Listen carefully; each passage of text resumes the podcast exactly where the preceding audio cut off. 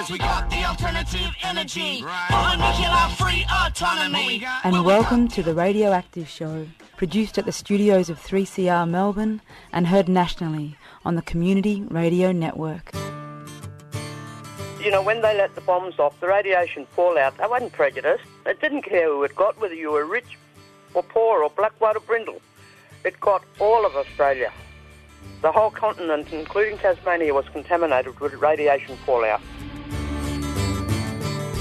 They left a hell of a mess at the Maralinga area and there have been four cleanups of that site so far, but all of them have been inadequate. And there's more and more research coming to light which proves that the site is still dangerous, and there will need to be a fifth cleanup and possibly a sixth and a seventh and an eighth, because no government seems to be able to get this problem right.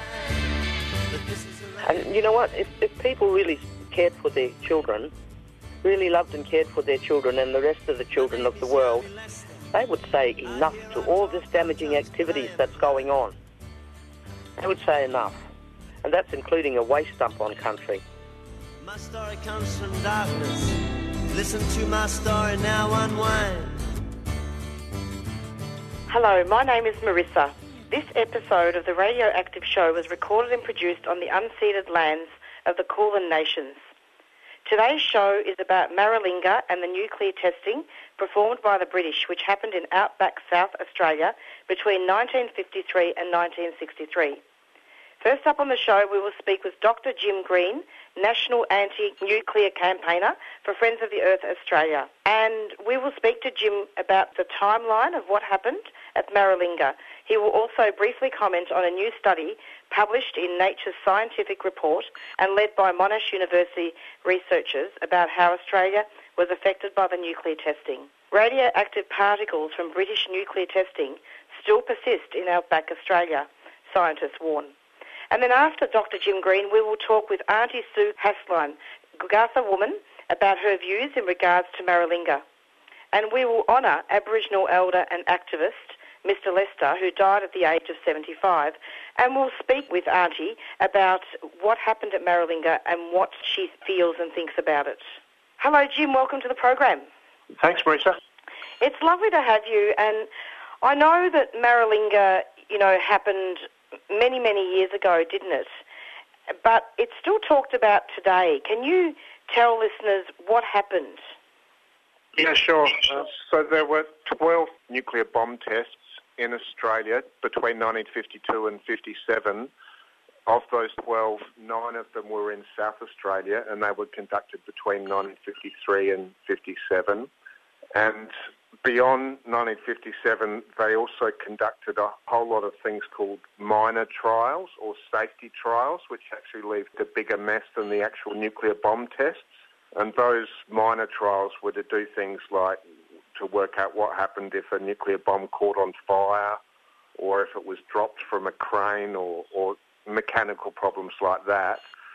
Uh, but unfortunately, those so-called minor trials or safety trials, they left a, a hell of a mess in at the Maralinga area.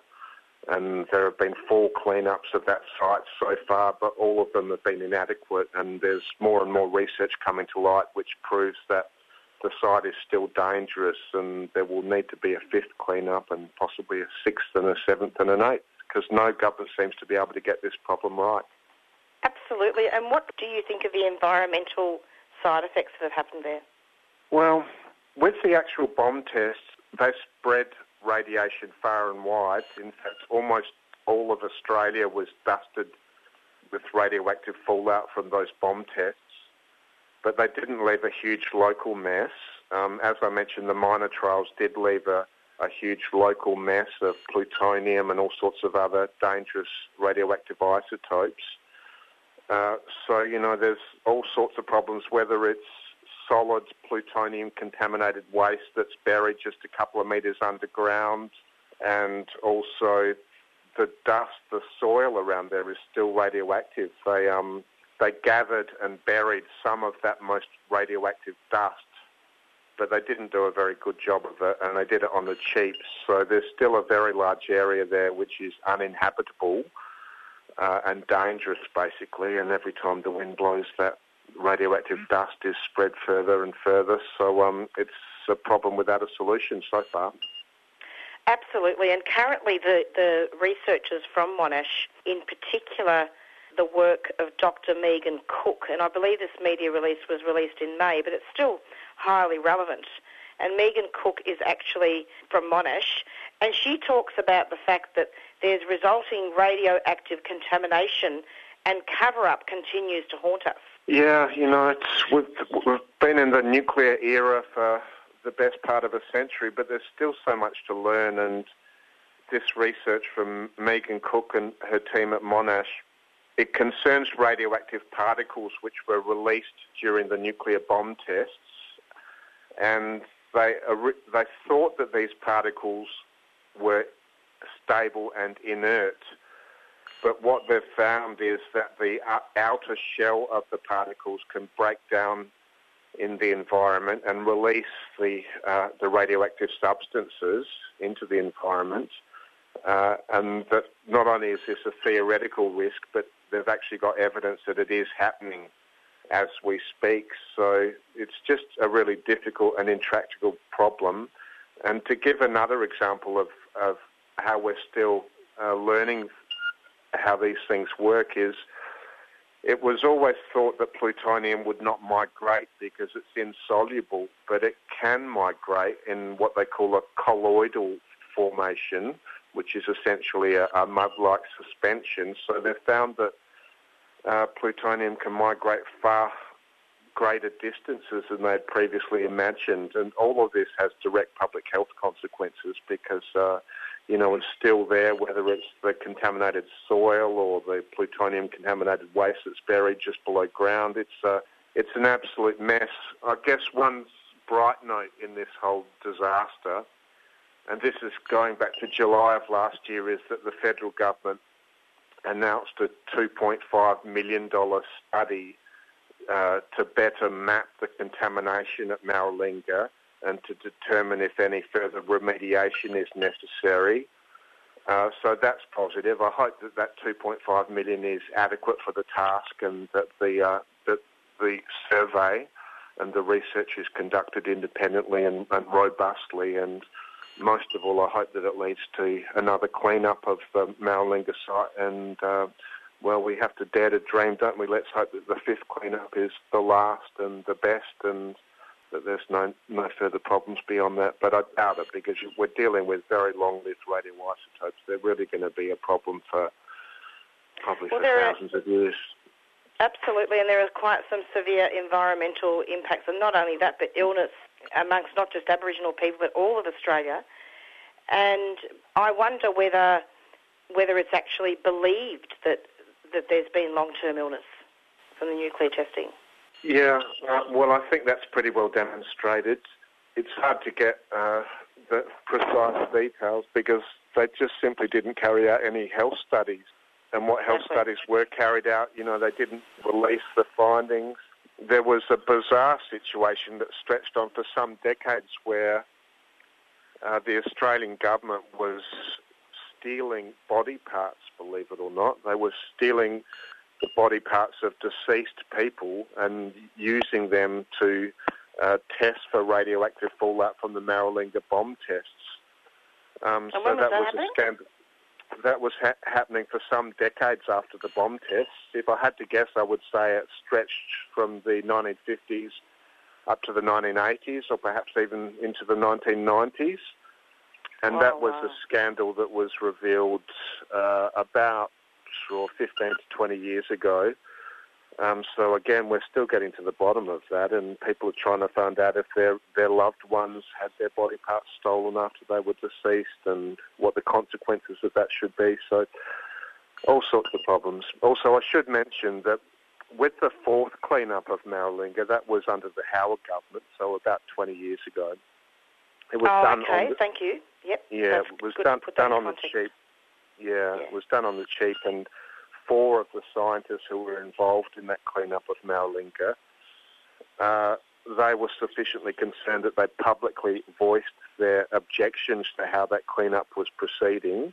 In some cases, they did that at, uh, even at risk of putting their own career in jeopardy. Um, so it was just a complete disaster. Disinterest, a lack of funding, uh, and it was just appalling. Absolutely, and I, I imagine that those cleanups have not really done too much. Now, two things also, just, just for the benefit of listeners, Megan Cook is actually the leader of the study and the author of the study from the Monash University School of Earth, Atmosphere and Environment. And it's always good to let listeners know that. Um, also, I'm going to be speaking very shortly with, with Auntie Sue in regards to what happened at Maralinga, but also to honour Mr. Lester as well, who was actually blinded in early adolescence. Can you briefly comment on that, Jim, before we finish? Yeah, yeah. I um, the last time I saw Yami Lester uh, was at his place, Wallatinna, and he asked his daughter to show me the site where they were camped when the uh, when the mist came over and when they were exposed to radiation, and he went partially blind in the uh, in the days immediately following that, that radioactive contamination, and, and fully blind sometime later. But yeah, there's little doubt that it was radio, radioactive fallout from a Maralinga bomb test that blinded Yami Lester. Uh, but that has a somewhat of a happy ending, that story, because Yami was a real warrior and he fought for years to get redress and to get a proper investigation. And uh, Yami, along with Avon Hudson, uh, uh, a service army per- person, um, those two people were mostly responsible for getting a royal commission established into the British bomb test, and that royal commission was carried out in 1983 and 84, uh, and it led to some compensation for some of the victims and it also led to the uh, clean-up in the late 1990s. As, as flawed as that clean-up was, at least the Royal Commission led to some momentum to get some sort of a clean-up. Absolutely, definitely a desecration of Aboriginal land and genocide. Jim, thank you so much for coming onto the program. It's been lovely to have you, and you've given some really, really concise information about what happened at Maralinga and how that's caused a lot of danger. Thank you so much. Yeah, that's a pleasure, Marissa. Take care. We were speaking with Dr. Jim Green, National Anti-Nuclear Campaigner from Friends of the Earth Australia. You're listening to the Radioactive Show, broadcast nationally on the Community Radio Network. We will talk with Auntie Sue Haseldine about her views in regards to Maralinga. Hi, Auntie Sue. Welcome to the program. Thank you. It's really lovely to have you. Can you just start off by introducing yourself and telling us what land you're from? Um, my name is Sue Haseldine. I'm from Ceduna on the far west coast of South Australia, and I am a I am a Kokatha elder. Thanks so much. Now, Auntie, we, we've been spending a little bit of time talking off air about Maralinga, and I know you. I just wanted to give you the opportunity to have a bit of a yarn today, just in regards to what happened there. And you were telling me that everything about Maralinga affected all of Australia, not just Aboriginal people, isn't it? Can you comment on that? Yeah, well, that's true because, you know, when they let the bombs off, the radiation fallout, they wasn't prejudiced. It didn't care who it got, whether you were rich or poor or black, white or brindle. It got all of Australia. The whole continent, including Tasmania, was contaminated with radiation fallout. Absolutely. And what are the main things for you in regards to Maralinga? Well, it was Maralinga, Emu Fields, Montebello. There was three sites. Um, the main things that, you know, like what happened after was the poisoning that that happened to the people without their knowledge. They were being poisoned. The English and Australian, British and Australian governments were very quiet about what they were doing. They didn't tell the people the dangers or anything. They thought they were very clever. But now, even now, over 60 years later, the impacts of those bomb tests are still being felt in Australia by everybody. Cancers run riot around our area. So, so we weren't on ground zero, but by heck, the winds brought it to us. Neither was the rest of Australia on ground zero, but the winds took it to them as well. That's right. That's right. And can you tell us a little bit about your work and what you've been doing? Um, you know, like I didn't know anything about radiation fallout and stuff, so I joined a group called ANFA, Australian Nuclear Free Alliance, and from there, one of the doctors that I've met and became friends with over the years told me why I had no thyroids and you know what could happen, and I learned a real lot from those meetings with ANFA, and then I got involved with ICAN to get the word out. It was amazing that the rest of the world hadn't even heard of Maralinga for a start. So it was kept such a such a secret. And um, I, have been trying to get it out there and tell people, no, that, you know, the Australian and English, British governments owe Australian people a lot. You know, they've taken so much from them. Aboriginal people in particular have lost a lot more because there's lands they can't go back to. It's still very highly contaminated with plutonium. There was a survey done not very long ago. I read it, read about it, and it's just, you know, like saying what we always knew that the land was still contaminated. Yeah. Um, yeah, my fight is against future radiation poisoning for future generations. Try and give them a clean world to live in, or cleaner than we've got now. But it just seems that money people are determined to keep polluting the world and the animals. You know, they've got no hope because they can't speak for themselves.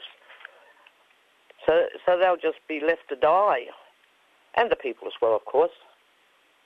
Yeah. So I'm trying to fight for the our culture as well because we've got such sacred places that we need to look after, and we're you know we're getting blocked off from places as well. Say for what instance, do you mean if a blocked rocket, off? Yeah, well, say for instance, if a rocket wants to uh, launch, people want to launch a rocket. Well, then they're closing off the country to to us, so we can't get to our sites. Yeah. That's horrible. It is. So it's, and, it's a and mega so you can't get to your sites, you're saying? Yeah, they say it's only for a short while, but when those, uh, I don't know, bits and pieces of the rocket fall to Earth, they can destroy those sites too. I mean, that that's just genocide, isn't it, really? It is, because when they damage our, our favourite places, they damage us. Like, I mean, if somebody went and did something to a cathedral, there'd be a hell of a stink going on, wouldn't there? Yeah.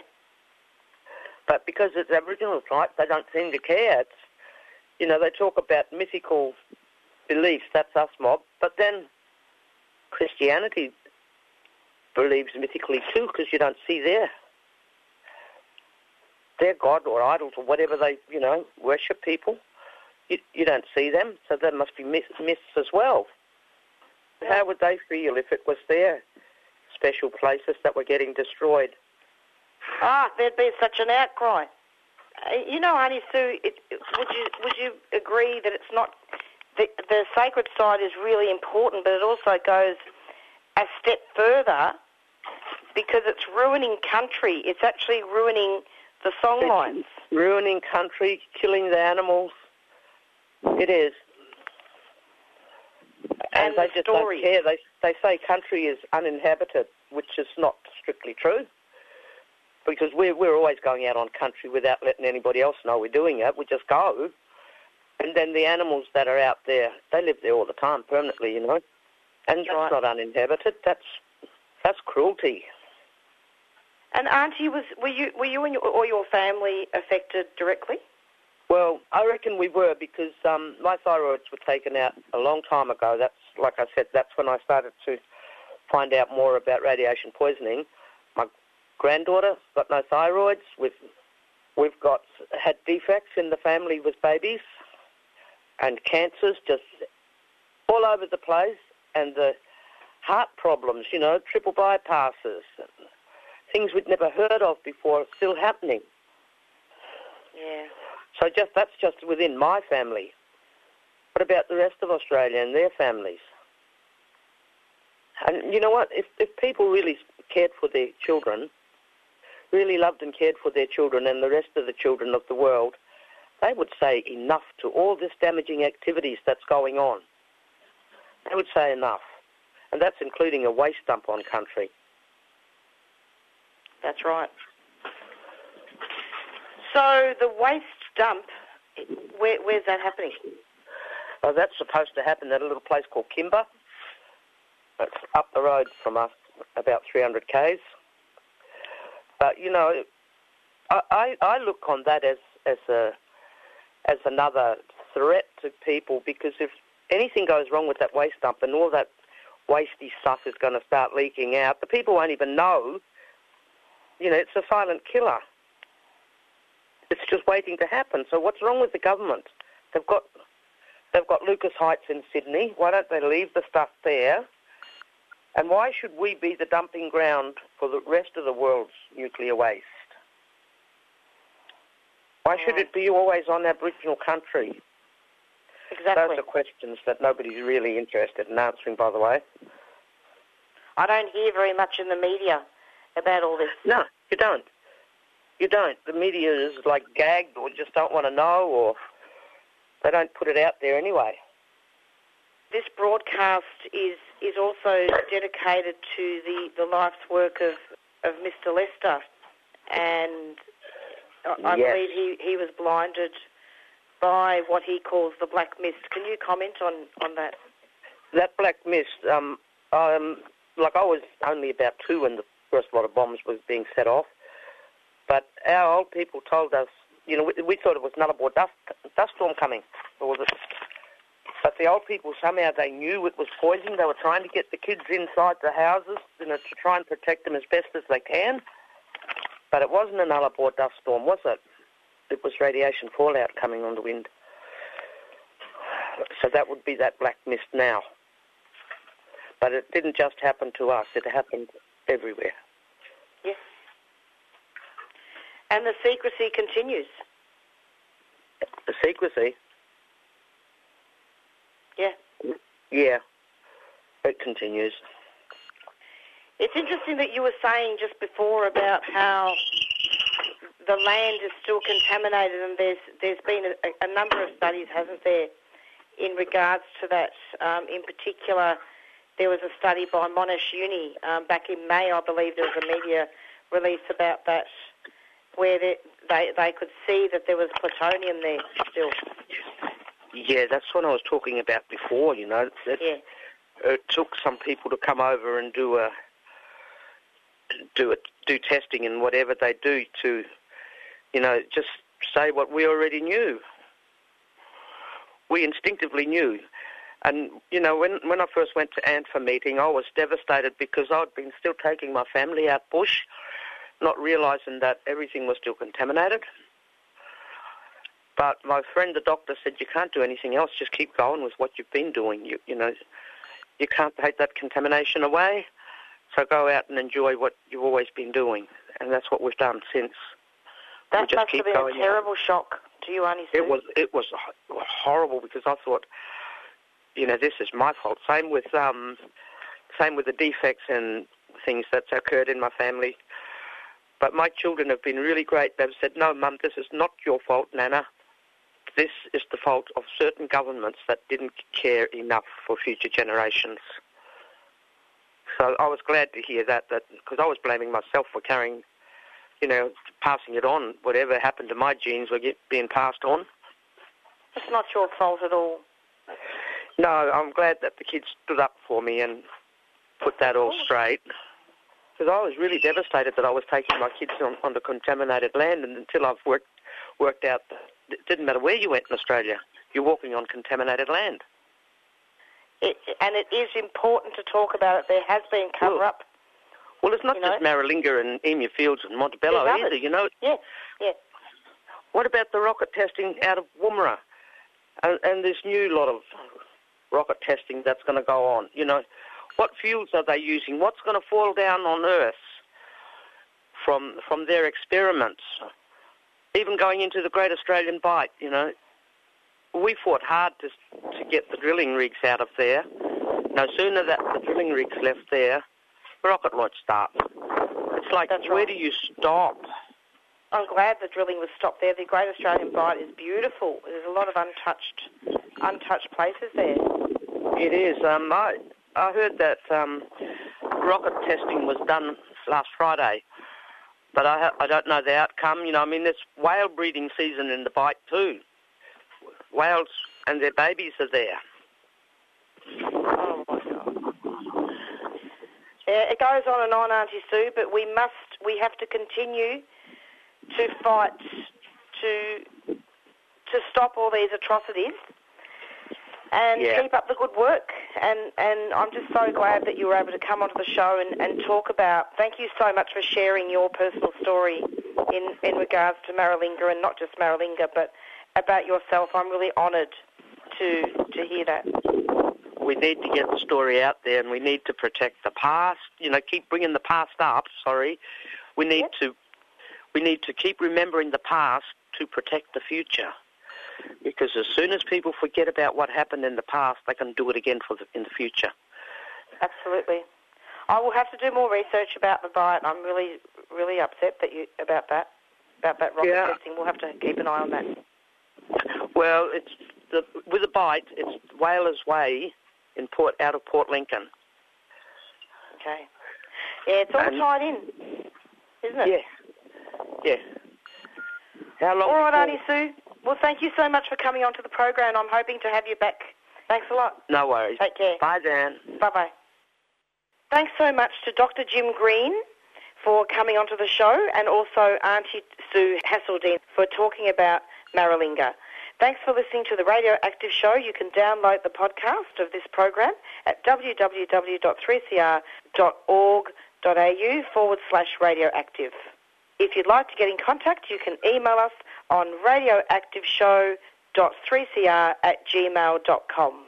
The Radioactive Show is produced with the support of Friends of the Earth's Nuclear Free Collective in the studios of 3CR on the lands of the Kulin Nation in Fitzroy, Victoria, and is broadcast nationally on the Community Radio Network. Thanks for listening and tune in again next week for more news and views on nuclear, peace and energy issues. This is a rainy land. First we heard two big bangs. We thought it was the great snake digging holes.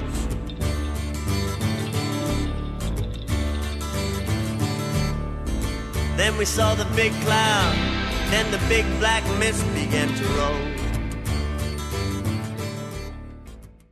You've been listening to a 3CR podcast produced in the studios of independent community radio station 3CR in Melbourne, Australia. For more information, go to allthews.3cr.org.au.